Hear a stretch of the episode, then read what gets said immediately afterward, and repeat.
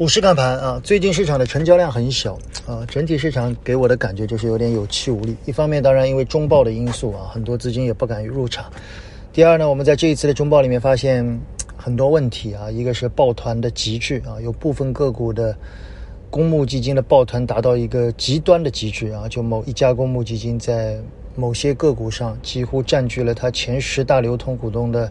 百分之五六十啊，这种情况甚至比二十年前的坐庄我觉得更严重。第二呢，就是整个行业内部的分化非常厉害啊。不过我们也惊喜的发现，有一些传统行业还是很经得起在疫情期间的啊。我们在明天的娓娓道来会跟大家聊啊，但是更多的是在行业内部的一些个股，而不是行业特性。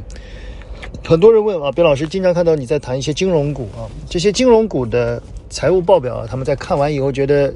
这个经常是一头雾水啊，看不懂啊。我想明天我们娓娓道来可以举一些例子啊。我们明天会聊聊整个金融股的财务报表啊，它确实和一般的企业不太一样。我们在做价值投资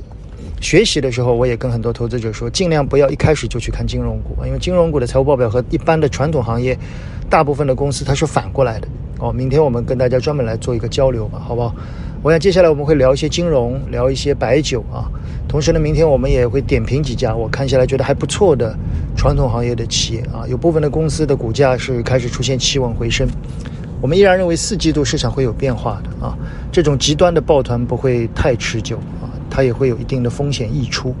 到时候就会有市场出现变化，好吗？更多的内容我们在明天的娓娓道来给大家分享，仅供参考，谢谢大家。